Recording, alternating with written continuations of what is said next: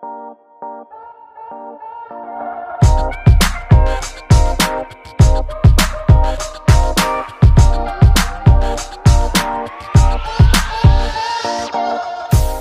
pagi, selamat siang, selamat sore, dan selamat malam para pendengar setia Abastok. Kali ini kita kembali lagi uh, di lanjutan episode sebelumnya. Sekarang kita akan ngomongin di uh, bagian kanan atau bagian kanan dari playoff IBL uh, 2022. Sebelumnya kita bahas adalah Pelita Jaya melawan uh, Ranspeak Basketball, Rans. lalu NSA Motenko Timika yang akan berhadapan dengan West Bandit. Dan kita sekarang yeah. akan uh, membahas uh, dua matchup yang cukup menarik antara Satria Muda Pertamina Jakarta yang akan berhadapan dengan Amarta Hang Tua dan tentunya big match antara Prawira Bandung berhadapan dengan Dewa United Surabaya.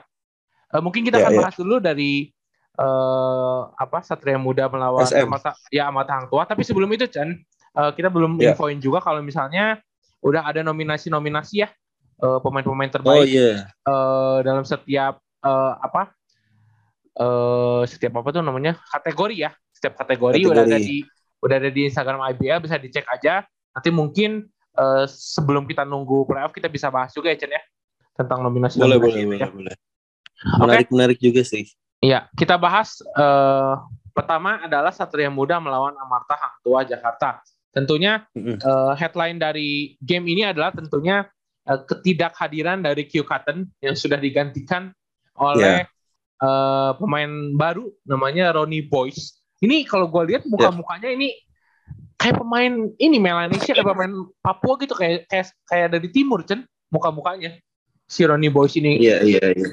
Bukan pemain-pemain negro gitu ya.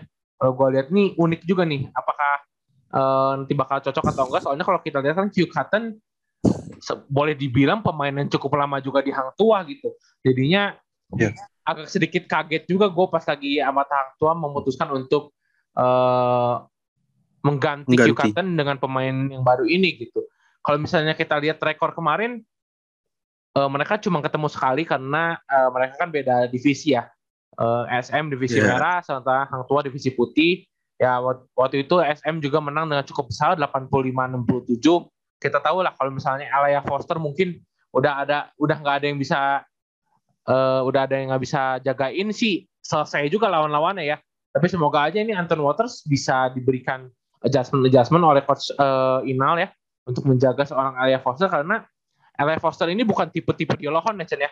Yang punya badan gede uh, mainnya juga keras gitu bukan tapi ini uh, menurutku Alaya Foster ini salah satu big man yang cukup pintar dia uh, hmm. tahu tahu kapan untuk uh, drive, kapan untuk dia nembak gitu. Dan akurasi tembakannya juga cukup baik. Dia punya free throw cukup baik. Ini se sebuah big matchup dari uh, pertandingan ini antara Anton Waters dan uh, Eli Foster gitu. Kalau kita lihat dari sisi lokal, uh, cukup menarik juga. Fisya Full Amir yang masuk dalam kategori uh, MVP di Halo Basket ya. Tentunya dia nggak mau sekedar numpang nama doang. Dia pengen menunjukkan bahwa emang sebenarnya dia pantas ya ada di kategori itu karena uh, mempunyai musim yang sangat luar biasa dan kalau kita ngelihat uh, peran pembantunya di situ ada Stefan Wilfredo Neno terus ada Fafa Carcera dan Kelly Purwanto tentunya yang ingin uh, mendapatkan cincin ya Chen mungkin musim terakhirnya bersama Amal Hang Tua kita nggak tahu tapi ya semoga yeah, yeah. Uh, Kelly mempunyai motivasi tersendiri ya. Karena dia mungkin udah cukup lama di liga profesional bersama tim-tim besar juga masih belum mendapatkan cincin. Semoga ini menjadi uh, sebuah motivasi tersendiri untuk mengalahkan Satria Muda yang boleh dibilang cukup di atas angin lah Chen untuk melawan Amat Hang Tua ini. Karena memang memang secara size squad lokal pun cukup berbeda jauh ya Chen kalau kita ngelihat hmm. Satria Muda uh, mereka punya Sandi Ibrahim aja tinggi banget tuh sebagai shooter kan iya.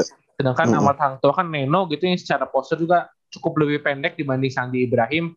Jadinya secara kasat mata pun kita udah bisa lihat nih Satria Muda emang lebih diunggulkan dari uh, Amarta Hang Tua gitu. Kalau lu melihatnya gimana, Chen? Ya pasti uh, ini loh ya. Hang Tua kita real aja lah ya. Hang Tua uh, posisinya sekarang uh, sebagai underdog lah. Kalau misalkan melawan uh, Satria Muda sebagai uh, juara tahun lalu dan uh, memiliki pemain-pemain yang juga uh, apa beberapa uh, berada di timnas dan juga uh, impactnya juga cukup baik lah. Dan gue melihat uh, dari dari ini ya dari uh, pemain asing dari match up Elijah Foster dan Anton Waters nantinya juga bakal seru karena uh, dua dua uh, big man ini punya punya apa ya punya energi yang besar ketika mereka berada di lapangan. Walaupun memang Elijah Foster seperti yang lu bilang tadi dia pemain yang uh, pinter pinter juga mengendalikan emosinya. Dan uh, Anton Waters dengan dengan uh, apa semangat yang dia punya dengan badan yang dia punya dengan teknik yang dia punya juga sangat mampu menyulitkan uh, defense dari Satria Muda. Cuman yang yang masih masih uh, apa jadi pertanyaan gua, gua dan mungkin lo juga masih belum belum pernah melihat dari game si Royce lah ya pastinya kita sama-sama. Uh, apakah dia bisa bisa uh, setidaknya menutuplah dari pergerakan-pergerakan pergerakan dari Bryson Griffin karena uh, kedua kedua pemain asing ini dari si Satria Muda nih sudah pernah main bareng uh, uh, di regular season juga uh, sudah main beberapa game gitu kan. Jadi ya keunggulan tersendiri buat Satria Muda yeah. karena masih masih mempertahankan uh, kedua pemain asingnya dan pemain lokalnya juga menurut gue Satria Muda uh, punya keunggulan seperti yang tadi gue bilang ada beberapa pemain yang baru balik dari timnas. Uh, ada Arki di situ ada Juan juga yang pastinya gue yakin sih mereka uh, bakalan ini sih ya bakalan men-set apa ya bilangnya kayak bukan goal sih lebih kayak standar dari permainan Satria Muda bakalan jadi lebih meningkat satu step. Karena uh, Juan juga mempunyai impact yang cukup yeah. baik di ketika di timnas gitu kan kita tahu sendiri ya, walau, dan apalagi walaupun penampilannya kemarin ya. penampilannya kurang baik ya Chen ya di FIBA kan iya iya iya iya tapi ya pengalaman ketika di FIBA Asia Cup itu yeah. Ya. uh, cukup berharga dan ketika dibawa ke tim tuh pasti berimpact sih yeah. dan uh, gue melihat dari Hang Tua sendiri kalau kalau mereka punya punya mentality underdog harusnya sih mereka bermain sangat lepas lah ya ketika di playoff. Dibandingkan ju tim yang udah juara tahun lalu dengan pemain isinya pemain timnas pemain asing harusnya sih yang tua sangat lepas sih di di playoff kali ini. Mereka harusnya nothing tulus harusnya mereka bermain uh, apa ya bermain ya lancarin sistemnya aja bermain seperti yang uh, apa yang udah lo lakuin ketika di scrimmage gitu, ketika di di uh, sparring dan lain-lain. Yang gue harapin sih itu sih dari dari Hang Tua. Maksudnya kayak uh, ya nggak perlu beban sih. Jadi kayak uh, dari pemain-pemain lokalnya juga harusnya bisa bisa inilah ya, bisa uh, step up gitu. Apalagi melihat beberapa pemain yang udah balik dari cedera gitu kan seperti uh, Sefli terus uh, Tivan juga udah harusnya udah udah aman buat uh, memperkuat Hang Tua. Dan beberapa pemain-pemain mudanya juga uh, udah aman. Jadi ya uh, ini sih ya uh, harusnya ya nothing tulis saya sih buat Hang Tua. Dan yeah. kalau kalaupun kalaupun uh, di kan ini kan masih dua game gitu kan. Jadi kayak masih uh, Hang Tuah juga masih masih bisa untuk membaca inilah ya membaca peta kekuatan masih bisa ngerubah uh, adjustment bisa ngasih uh, beberapa sistem-sistem yang uh, bisa mematikan beberapa offense dan defense dari si uh, Satria Muda. Jadi ya uh, masih sangat mungkin masih ada harapan buat Hang Tuah. Uh, kenapa enggak gitu kan mengambil satu game di playoff nanti.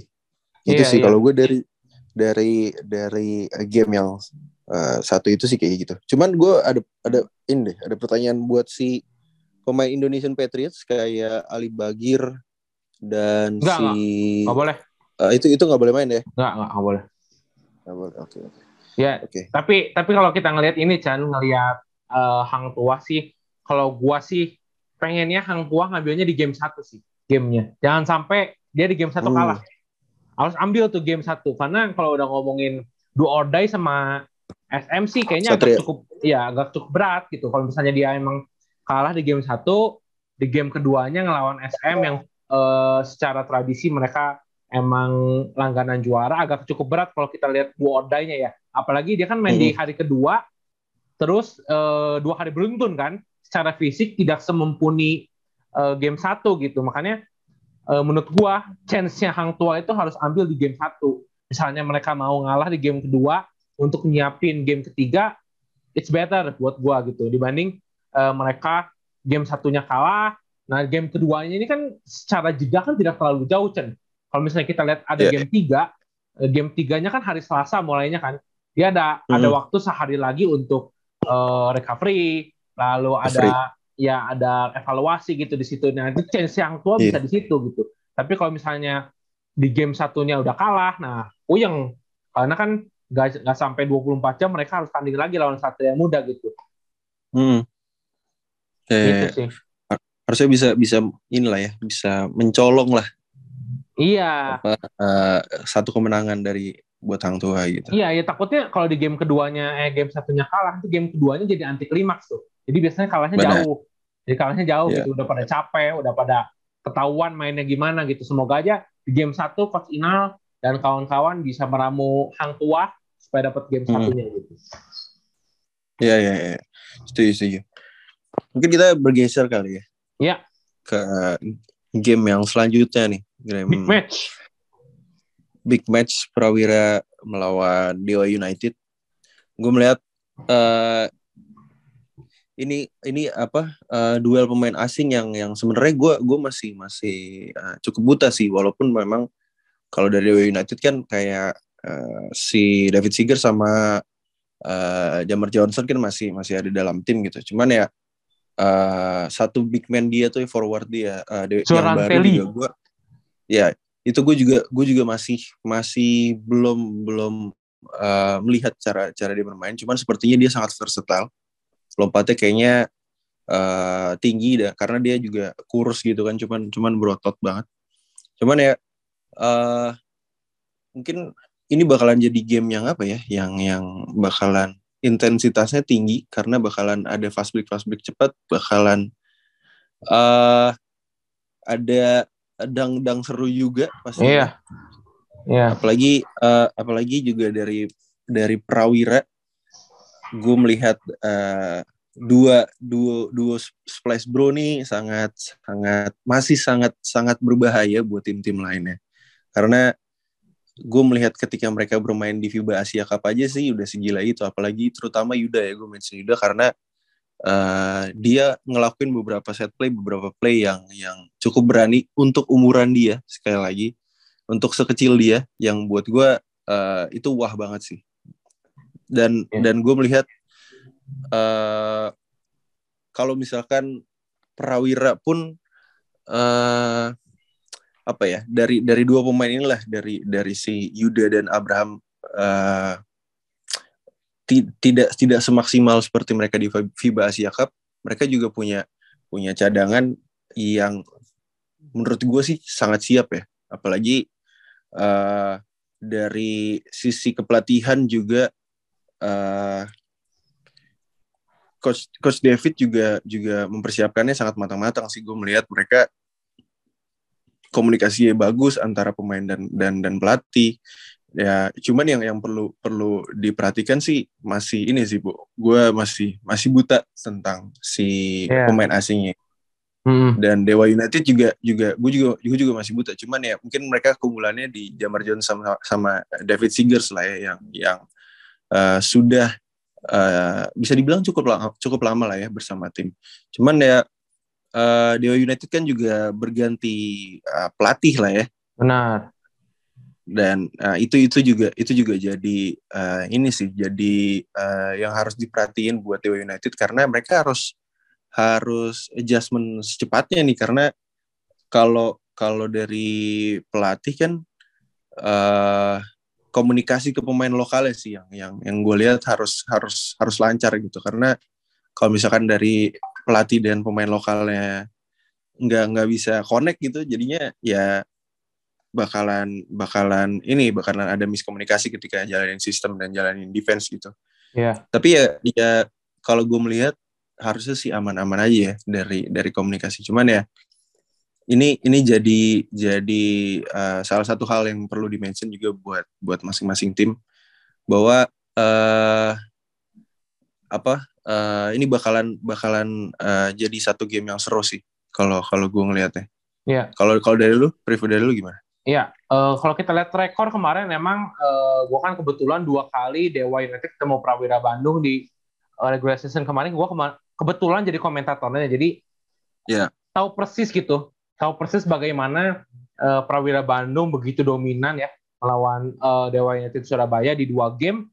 Uh, Prawira tuh selalu menyentuh angka 77. Game pertama 77 68, game kedua 77 yeah. 59. Dan perlu diingat juga di, di dua game itu Yuda dan Abraham main luar biasa.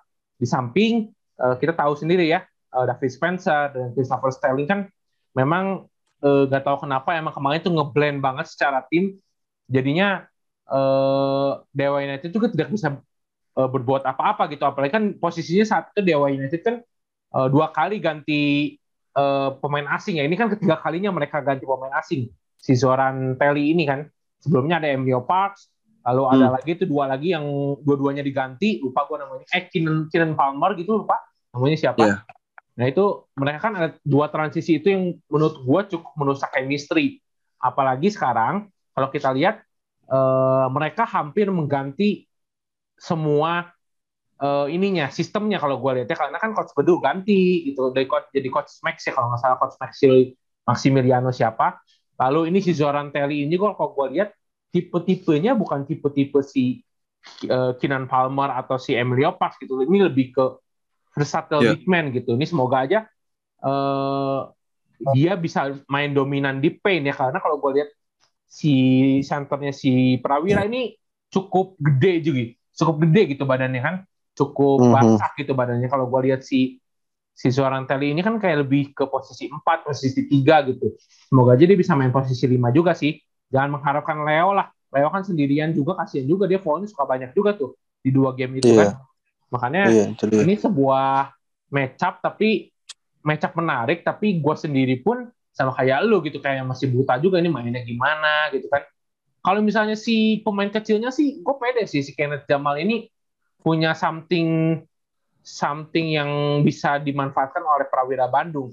Tapi ini si gedenya si Dennis Dua ini gue agak kurang serk ya kalau gue sih ya lihat badannya masih hmm. terlalu basah gitu dibanding Zoran Telly ini Zoran Telly ini kan datang juga udah cukup lama ya tanggal eh, Juni tanggal 13 dia udah datang secara adjustment uh, mungkin lebih lebih baik dibanding uh, si Dennis Duain ya yang didatangnya baru akhir-akhir ini gitu sebuah matchup yang menurut yeah, yeah. gua uh, pemain lokalnya pun akan menarik gitu di game ini karena kita lihat juga Kaleb Pramod Gemilang, Saverius Prawiro, sebenarnya main cukup baik di regular season, hanya saja kan intensitas gamenya kan luar biasa kemarin ya. Jadi sempat menurun berapa game, ya wajar aja sih pemain setua Iu, setua Kaleb ya, yeah. dengan game yang segitu tinggi intensitasnya uh, mainnya cukup menurun gitu. Dan kalau misalnya kita ngelihat ini, uh, apa David Singleton dengan sistemnya hmm. sih, gue cukup percaya diri ya ngelihat Prawira Bandung mungkin bisa ambil di game pertama nanti. Hmm. Nanti kita lihat game keduanya gimana. Tergantung si Zoran Telly ini. Apakah Zoran Telly ini cukup impactful atau enggak. Kalau Sigel sama Jamal kan kita udah bisa menakar ya Chen ya. Gimana? Iya, iya. Gimana mainnya gitu. Gimana siapa siapa aja yang bisa jaga gitu. Udah bisa kita takar gitu. Tapi ini Zoran Telly, lalu si Kenneth dan si uh, Dwayne ini kan kita belum bisa nakar. Jadi kita kita lihat di game pertama gimana baru kita bisa nakar nih mungkin di game kedua gimana gimana nya kita baru bisa nakar gitu. Ya, ya, ya.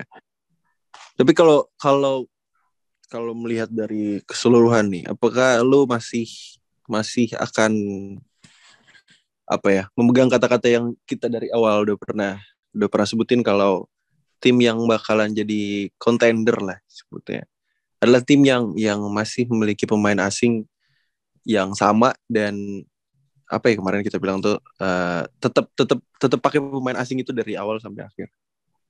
Uh, khusus untuk Prawira Bandung, hmm. gue sih memegang itu ya. Khusus Prawira Bandung ya, karena emang kualitasnya okay. kemarin Tas Davis Spencer dan Christopher Sterling sih gue akuin sih di atas rata-rata pemain asing biasanya gitu. Mereka cukup pintar, hmm.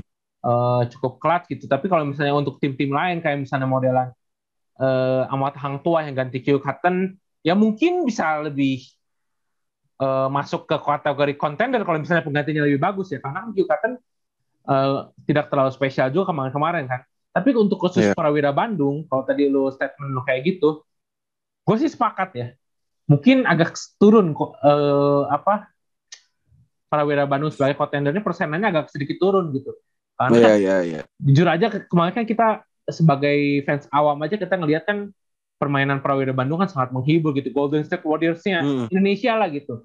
Tapi dengan hmm. dengan dua pemain baru ini apakah cukup berdampak atau tidak kan kita nggak tahu gitu. Iya. Ya, ya, ya. Kalau lu gimana? Setuju gue.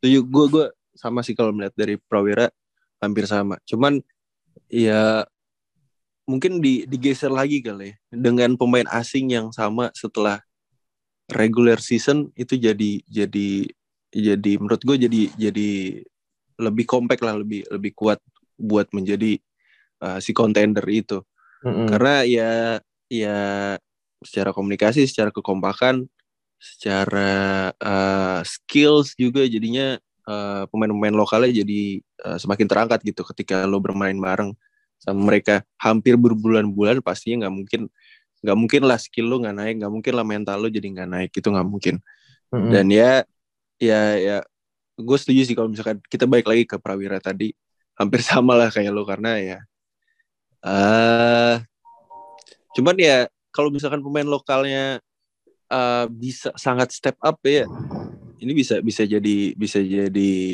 omong obrolan kita yang saat ini bisa bisa bisa dipatahkan gitu aja sih kalau gue iya. Iya, iya. Masih banyak kemungkinan, masih banyak kemungkinan. Iya. Kalau kalau adu adu lokal sih Prawira Bandung menang, Chan. Cuma ini masalahnya, iya, iya.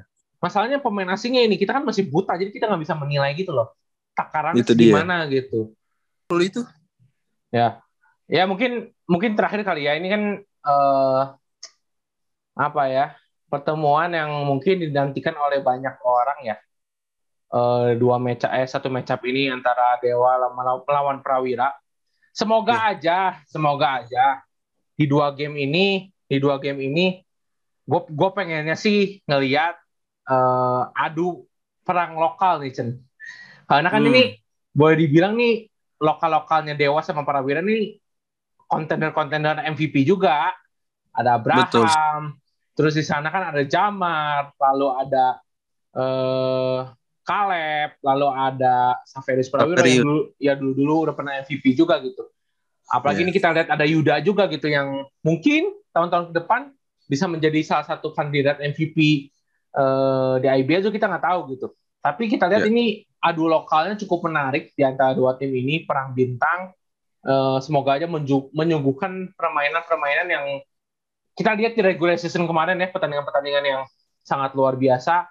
Semoga ya. aja yeah. Dewa United juga juga dengan pelatih barunya bisa memberikan angin segar uh, kepada Prawira Bandung karena kan kemarin kalian cukup jauh juga di game terakhir lawan Prawira Bandung itu 20 poin kalau nggak salah.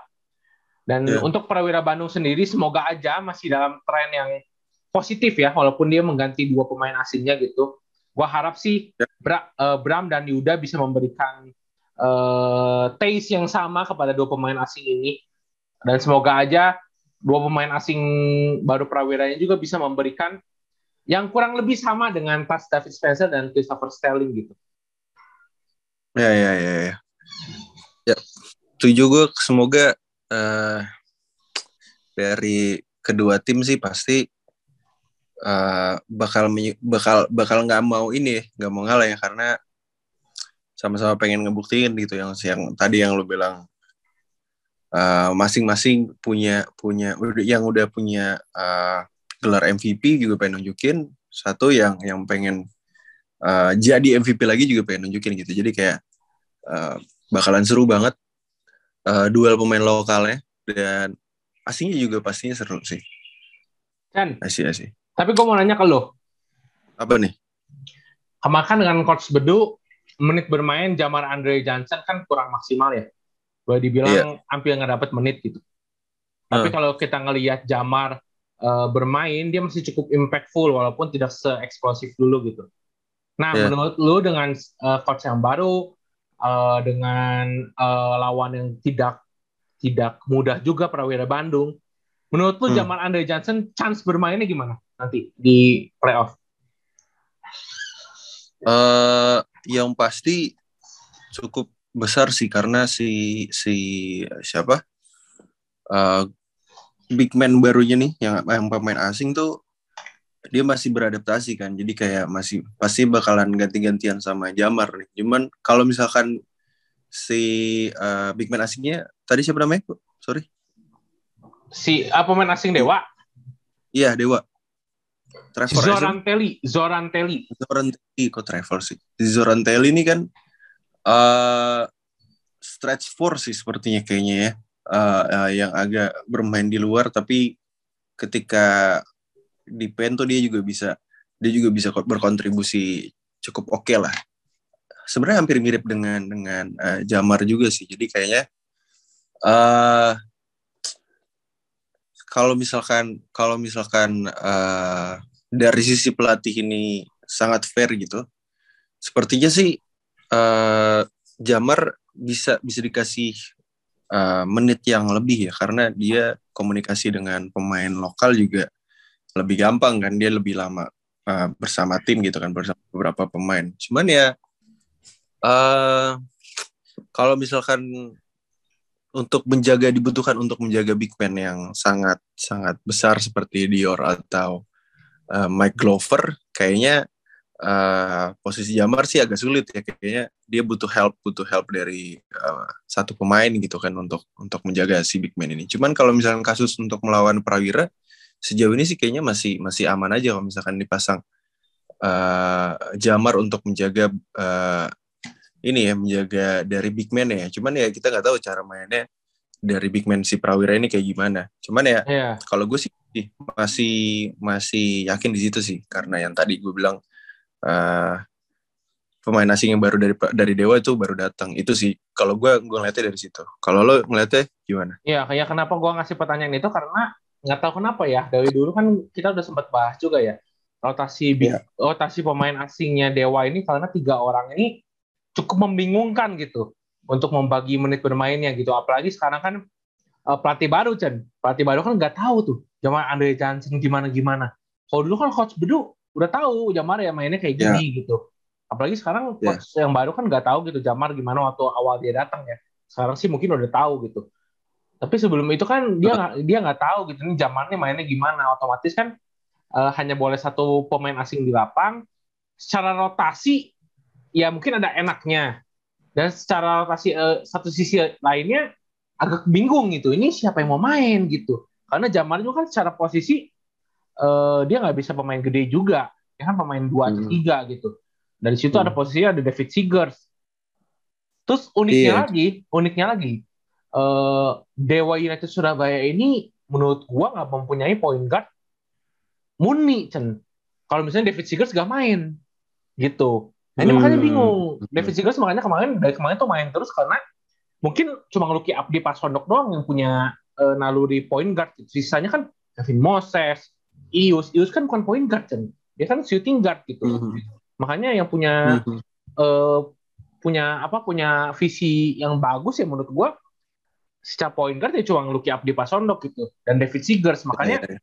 makanya agak susah juga rotasi kalau misalnya Jamal Andre Johnson mau dipakai main nih apakah nanti dia akan di, di apa di didiemin juga oleh coach yang baru ini atau gimana? Kurang tahu. Makanya yeah.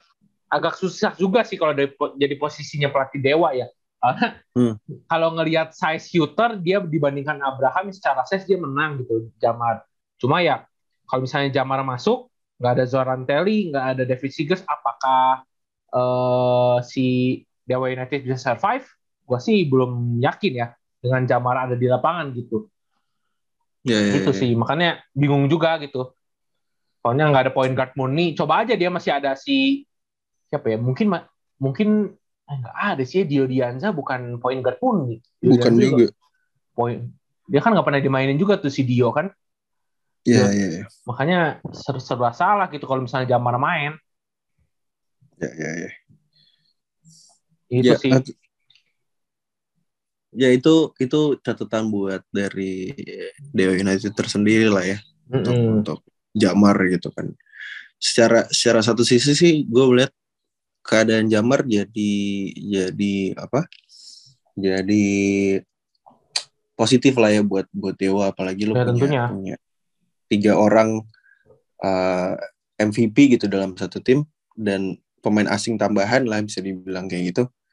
Itu itu jadi jadi advantage tersendiri buat United. Di satu sisi ya role-nya Jamar ini yang yang uh, harus digunakan tuh sebagai apa? Biar maksimal gitu di di dalam tim Benar. gitu sih. Ya, gue Hmm. harapkan pelatih baru ini bisa bisa sangat fair, bisa sangat bisa sangat memanfaatkan para pemainnya. Karena ya nggak nggak inilah ya, nggak nggak nggak nggak standar standar banget. Maksud gue, Dewa United itu punya punya komposisi pemain yang wah sih bisa dibilang ya. Jadi Hmm. kayak dia bisa dimanfaatkan dengan baik dengan oleh oleh si pelatihnya dengan pelatih baru. Iya ya, let's see lah. Kita nanti eh, di game pertama mungkin lu lu ke Bandung gak sih? Nanti Gue mungkin di pertengahan atau di akhir sih. Kalau kalau ya, dapet ya lihat nanti. nanti. nanti kita lihat di game pertama gimana karena gue jamin sih ini pertandingan bakal seru sih. Soalnya Pasti pasti. di Bandung tuan rumah juga dalam tanda kutip ya. Prawira Itu Bandung dia. dipenuhi oleh bobotoh-bobotoh. Kita lihat Iya. apakah apakah Kaleb Pramod masih bisa menaklukkan Citra Arena atau enggak nih? Karena dia kan salah satu penakluk Mhm. juga nih, Citra kan. Iya. Itu Oke, dia. sekian aja episode kali ini. Eh, Yes. Sampai ketemu di grafis-grafis IBL ya, ala Vincent Manahem. Ya, itu dia. Ditunggu. Oke, Oke, bye. thank you.